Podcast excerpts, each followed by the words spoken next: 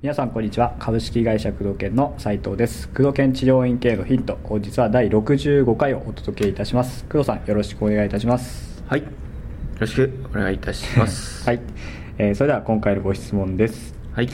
えー接骨院での自費導入についてアドバイスお願いいたします、お、えー一人接骨院を運営して1年が経ちました一人接骨院さんね。一人接骨院です、はい。うんで売上の9割が保険診療ですと。おはい、で、えーとまあ、保険での治療厳しくなる中で、うん。なんとか自費を強化していきたいと思っているんですけれども、うん。一人で運営しているためなかなか自費導入が難しいと、うん。はい、で、えーとまあ、曜日でもしくは時間帯で実施会やらない日を作るとか完全予約制に移行するとかうんいろいろ考えたこともあるんですけれども、うんやはり、えー売上の9割は予約なしの保険診療診療なので、うんなかなかまあ踏み出せないと。うんうん。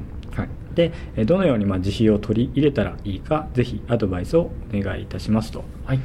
いうご質問になりますえー、一人整骨院。まあ、どこでやってるかにもよるけどね。はい。うん。田舎なのか、都心なのか。そうですね。若干違いますもんね、うん。これね、あのーおそらく、はい。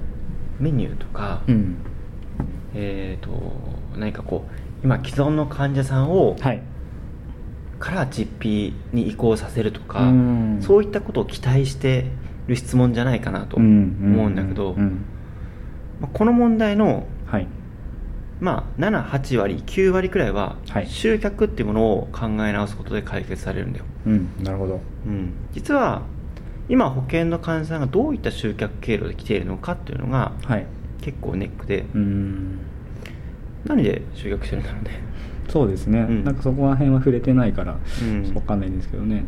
まあ、要は、うん。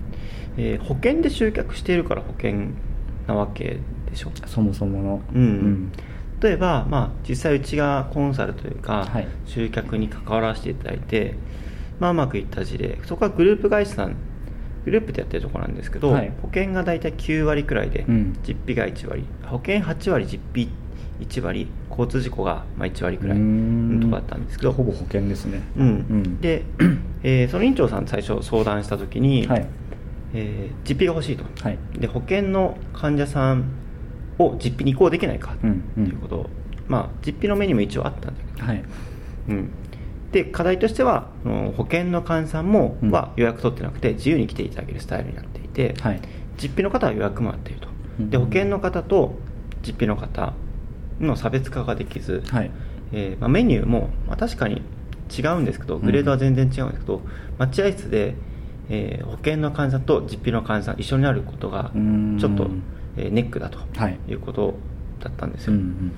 で、えー変えた方法としては集客経路を、まあ、実費しかやってないような形にしてうん。見せて、はい。要は一応保険もやってるんですそれは通りがかりだったり既存の患者の紹介のみであって、新しい新規集客についてうん。実費を前面に出しまして、なるほど。えー保険の患者さんについては、はい。えー特定の条件を満たした人以外は受けれませんよっていううん。集客経路を実費用に確立したんだよね、はい。まあ、それがホームページと、うんうん。まあ、チラシの精度を上げたっていうことなんだけど、えーそれによって要はホームページを見た人っていうのはここは整骨院は実費のうん。実費にこだわりがあって、はい実費の整骨院なんだ。うん。実費の治療院なんだって捉え方で、えー治療に来るから、はい。そもそも実費がある選択肢を持ってないわけで、うん。とてもやりやすいわけで、そうですよね。まあ、中で、あのー実費の人と保険の患者さんが一緒になることもあるんだけど、うんうんやっぱり全然層が違って、はい。保険の患者さんというのはどっちかというと、えー高齢の方が多かったりうん。ということで、まあえーインターネットとか散らしてくる方っていうのはどっちかというと、まあ、若めの方はい。が来るので、うん。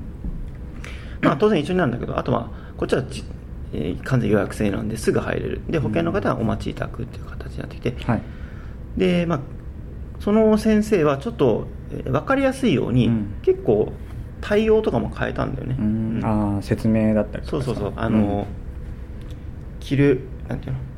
着が着替えとかも変えたり。え白衣もですか？うん、診察券とかもちょっと変えたりしたり、おはい。まあ、は白衣ってじゃなくて患者さんが着る。施術着。ああ施術着そっちですね、はい。もうちょっと変えてみたりとか。とグレード感出しなてるほど。で治療の根本の治療は保険も、まあ、うん。実費も似たようなところなんだけど、やっぱり実費の方がしっかりやって実費の方がはるかに良くなりますよとか、はい。保険はこういうくくりで、うん。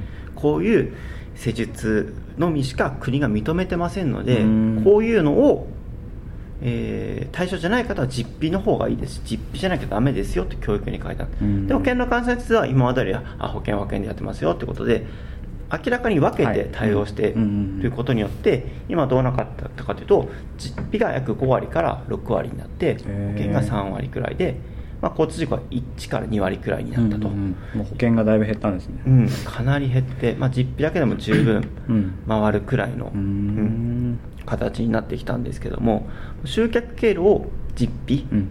えーにしたとなるほど。いうことですね、うん。だから新規を既存の方で保険できてる方を頑張ってこう実費に移そうという先生多いんですけど、はい。その方法としては、まあ、なくはないねその美容の提案してみるとかなんか延長マッサージとかあるけど、うんうんうん。そうじゃなくてもともとその人たちっていうのは保険を目当てに来てるから、えーね、そういったちょっと低価格で受けたいっていうニーズの人に対してはい。実費を提案するとやっぱり高く感じるので、うん。うん一回そっち受けちゃうとちょっとなかなか移行しづらいのでね。新規集客ごとね、うん。うん。変えてしまうというのが一番いい施策ですね、確かに1回何百円がいきなり何千円になったらちょっとうん。通うの迷いますよね。うん。